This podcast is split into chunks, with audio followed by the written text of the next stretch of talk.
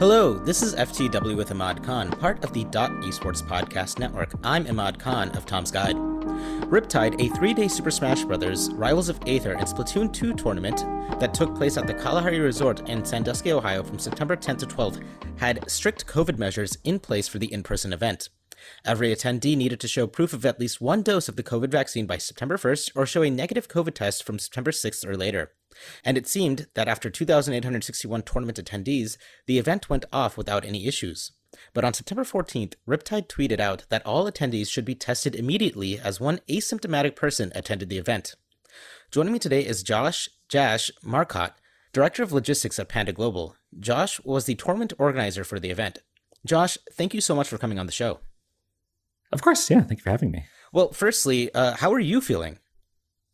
I feel great. I think uh, uh, as anyone can imagine in the world we're living in, I spent the previous two months very nervous about Riptide weekend. Mm-hmm. Um, the primary concern was always health and safety and making sure our policies matched what we could do at the venue space and what would promote uh, as few folks from getting sick as possible. Um, and so I personally am feeling great. I got tested negative and I'll be getting tested again in a couple days just to make sure. Um, but I'm also feeling relieved and thankful to all the attendees and to everyone that came by that adhered to our policies, and as a result, uh, in a huge number, didn't get sick. Uh, well, you know, when it comes to the actual preparation, were you dealing with any laws in Ohio that were preventing you from doing what you felt was necessary to ensure maximum safety?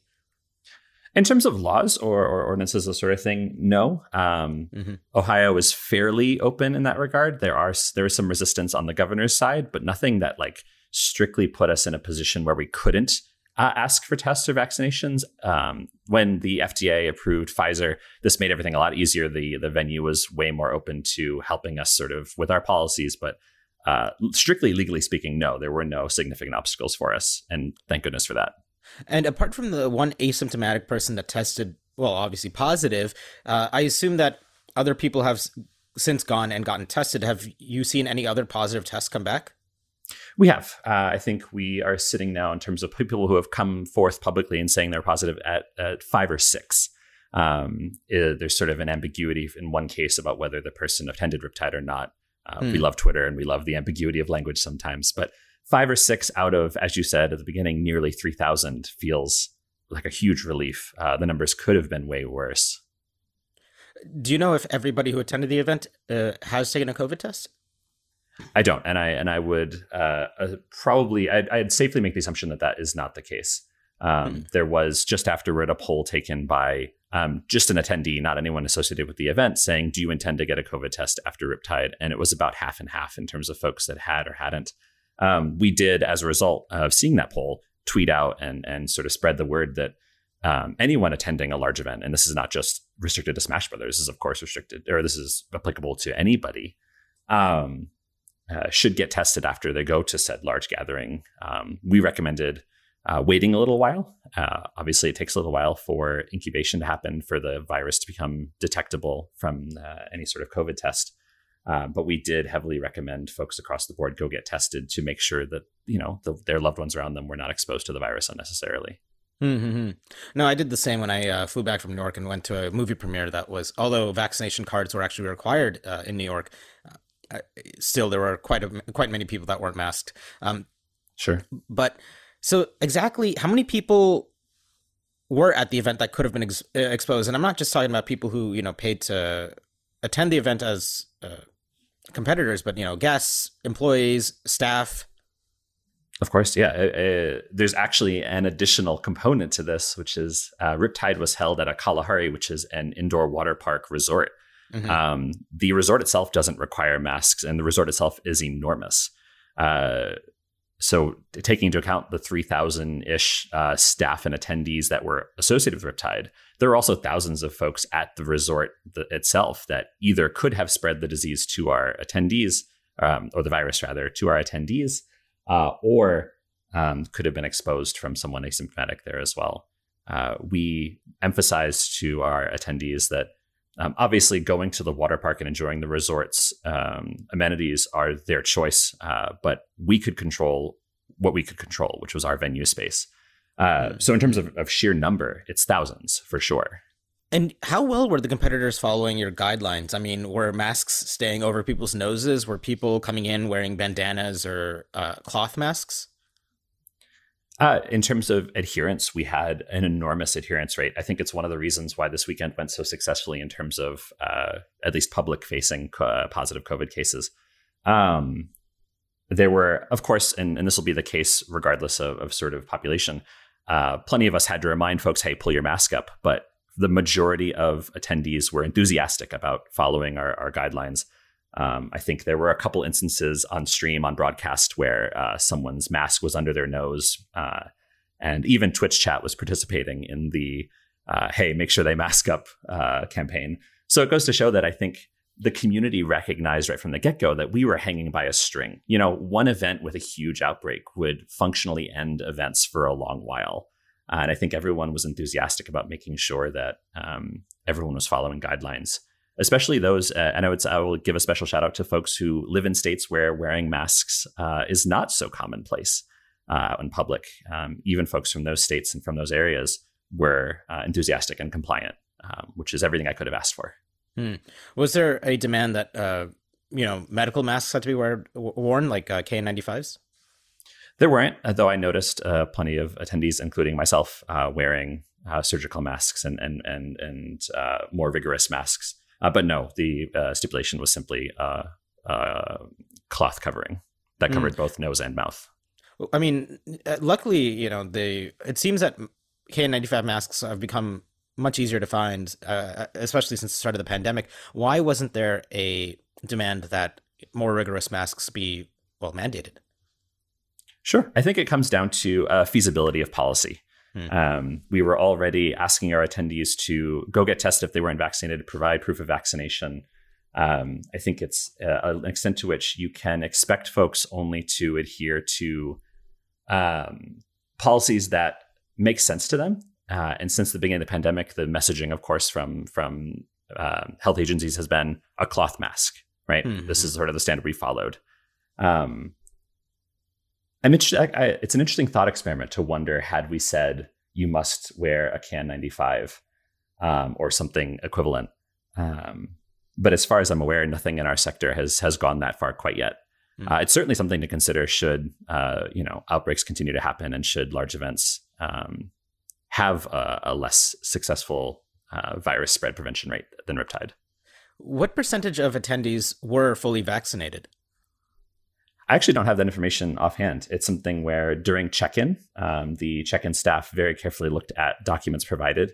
Um, and either attendees had to mark off, uh, or attendees had to provide, as you said at the beginning, a negative test or a vaccination card.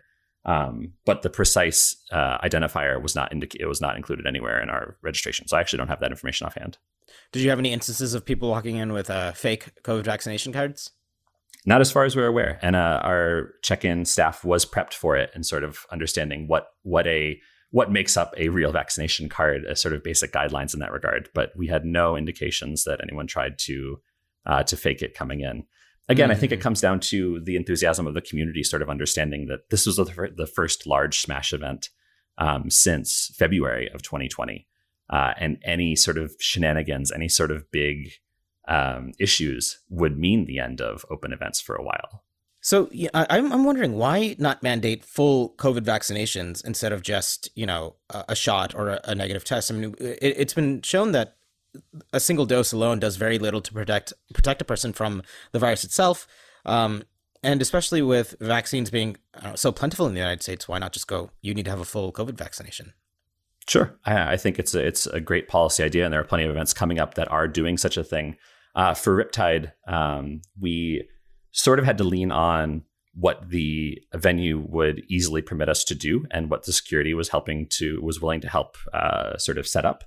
Um, and at the time when we had set up the event, the FDA had not approved any vaccines. And so once mm. the FDA had approved Pfizer, we that the opened doors for us to be able to uh, require a vaccination card. That unfortunately happened two weeks before the event which would mm-hmm. not have mm-hmm. given us an appropriate timeline to require folks to get vaccinated. Um, there are events happening across the country later on. Uh, one notably in January called "Let's Make uh, Let's Make Big Moves." Yes, uh, that are requiring vaccination. So I think that step is coming. Mm-hmm. So, what is the next tournament that you're going to be organizing? Uh, I'm helping run Low Tide City, uh, another mm. Kalahari water park tournament, this time in Round Rock, Texas, just close to Austin. And oh, that's okay, in okay. Uh, two and a half weeks. Very cool. Um, and what lessons are you going to take from this tournament to that tournament? Oh my gosh, how long do you have? Uh, this it's it's one of these things where we were so floored by the success of our policies. And at least I'm going to say, I'll, I'll, give my preface here in saying success, at least defined as of right now by folks who have come forward. There's, of course, still plenty of time and folks should still get tested. And should folks still test positive, there's a decent shot it came from Riptide. Um, mm. But regardless, if, if, I'm running under the assumption that it was a successful event in terms of um, not a high number of positive COVID cases, we're bringing the mask uh, and and same sort of mandates from Riptide to Low Tide City we're keeping in mind uh, a setup spacing in the venue area, which was a huge part of our floor plan for Riptide. Um, we're keeping in mind ways of preventing crowding around setups when big sets are happening. We're keeping in mind um, sort of meeting out when people can be around the setup area, uh, these sorts of things. We didn't have a 24 hour venue, which is uh, a sort of piece of Smash culture, um, an overnight venue at Riptide, and we won't have it at Low Tide City as well. Um, so there's a lot of um, little and big things that we are pulling in from Riptide. We sanitized pencils and clipboards for pool captains every wave. We'll be doing that again at Low Tide City. Uh, these sorts of things. Mm-hmm. And back at Riptide, mm-hmm. so the event. I mean, was this kind of the first big event you had attended since I guess before the start of the pandemic? It was, yeah, yeah. And I mean, for I guess the attendees and yourself, uh, I mean, what what were you guys feeling?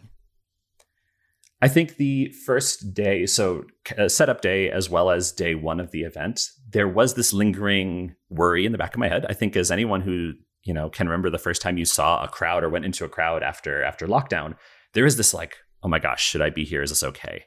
Uh, feeling. And I think mm-hmm. that lingered, and that's that's self preservation, right? That's not something that that uh, screams panic. It's just as people, this is what we are accustomed to being worried for. Um, it was right in the middle of day one, when you know the second wave of the day had started, we were doing side events. It was a fairly lax day. I looked out across the setups and sort of saw players having fun, talking to each other, but being respectful of distance, being respectful of uh, not crowding around each other or by people they weren't talking to. There was this purposeful fanning out across the venue even when something exciting happened. So, for instance, one of the first matches we had on stream for Smash Ultimate was a doubles match where um, one per, one team was reduced to one player against two people on the other team, and that one player managed to defeat the other two people in a very exciting, very you know breathtaking sort of way. Uh, in those moments, I would have expected in the past people to rush the stage, folks to be cheering in groups, there was this collective turn and excitement, which is which felt very nostalgic, and I sort of think uh, brought me into feeling comfortable. But there was no stage rushing. There was no um, sort of similar things that in a uh, post-lockdown world, I'd sort of say, "Oh my gosh, that's that's unsafe." Everyone was incredibly respectful, but still maintained the hype of the event. Um, so I think that was sort of what defined my day one, and then what defined the rest of the weekend was that excitement that we as a community could come together and have a phenomenal event and share all the hype we used to share, but do it in a way that didn't uh, sort of trigger my fight or flight, you know? Mm-hmm. It seems that the way Smash competitors conducted themselves was in contrast to maybe uh, ways traditional sports fans conduct themselves that you know we've seen on television and whatnot. Why do you feel that esports fans are being far more respectful and I mean, for lack of a better term, like respecting the virus um, more than maybe traditional sports fans. I think there's a level of agency that comes with open bracket events in general. Um, you are a competitor at the event. You want to do well at the event. You don't want to leave the event sick. That way, you can go to future events and compete. You know, um, when you're a fan in an arena, um, I think it's much easier to ignore the situation on the ground because you're watching professionals do their thing. Hmm. When you're at a Smash event, it similar to the FGC and similar to a, couple other esports um, that are that are more grassroots. These are your peers all around you. These are your like you know a lot of these folks. They're from your local scene, or you've seen them on Twitch, or you know that they're hardworking staff, or whatever the case may be. You have a personal connection in some form with many of them. And so I think there is this sort of peer protection sort of thing that comes in. Um, whereas when you're at a, a, sporting event, I mean, you are there to be entertained. Um, and there are plenty of folks folks who feel connected to their fan communities for sure, and I wouldn't discount that. But I would say, I think I would safely assume a majority of folks at sporting events are there um, the same way you go to a movie theater. It's sort of for your entertainment, for the person's entertainment, and not for uh, the collective. Whereas a lot of these tournaments end up being for the collective. You go to to see and be part of the community. Mm-hmm. So after all of this, is hmm. Smash back?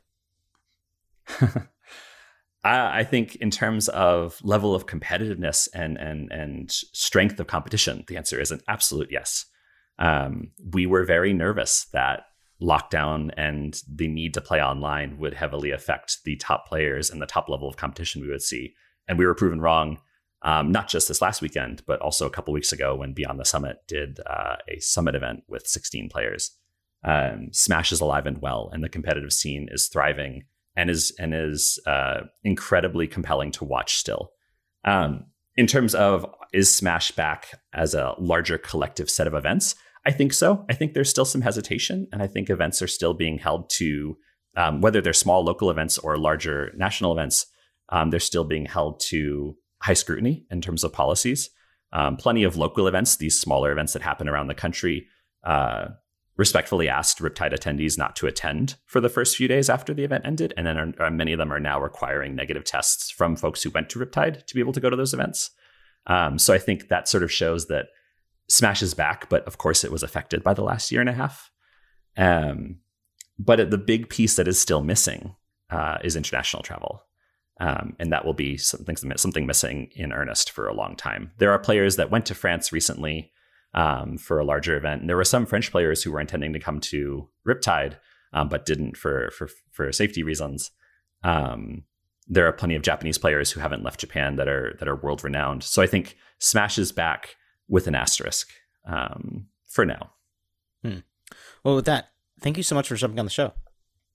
Of course. Thank you for having me. And that was FTW with Ahmad Khan, part of the Dot Esports Podcast Network. If you enjoyed the show, please rate and share. For full transcripts of the show, head on over to ftwahmad.com. To follow Josh and keep up to date on the latest tournament rules and logistics, follow him at JAAAHSH on Twitter. That's J, three A's, HSH on Twitter. To follow me and my work over at Tom's Guide, you can find me at Ahmad on Twitter. This episode was produced by Enrique de Moore and Jacob Wolf. The show's executive producer is Kevin Morris. Our research assistant is Sam Higgins. And with that, we'll catch you guys next week.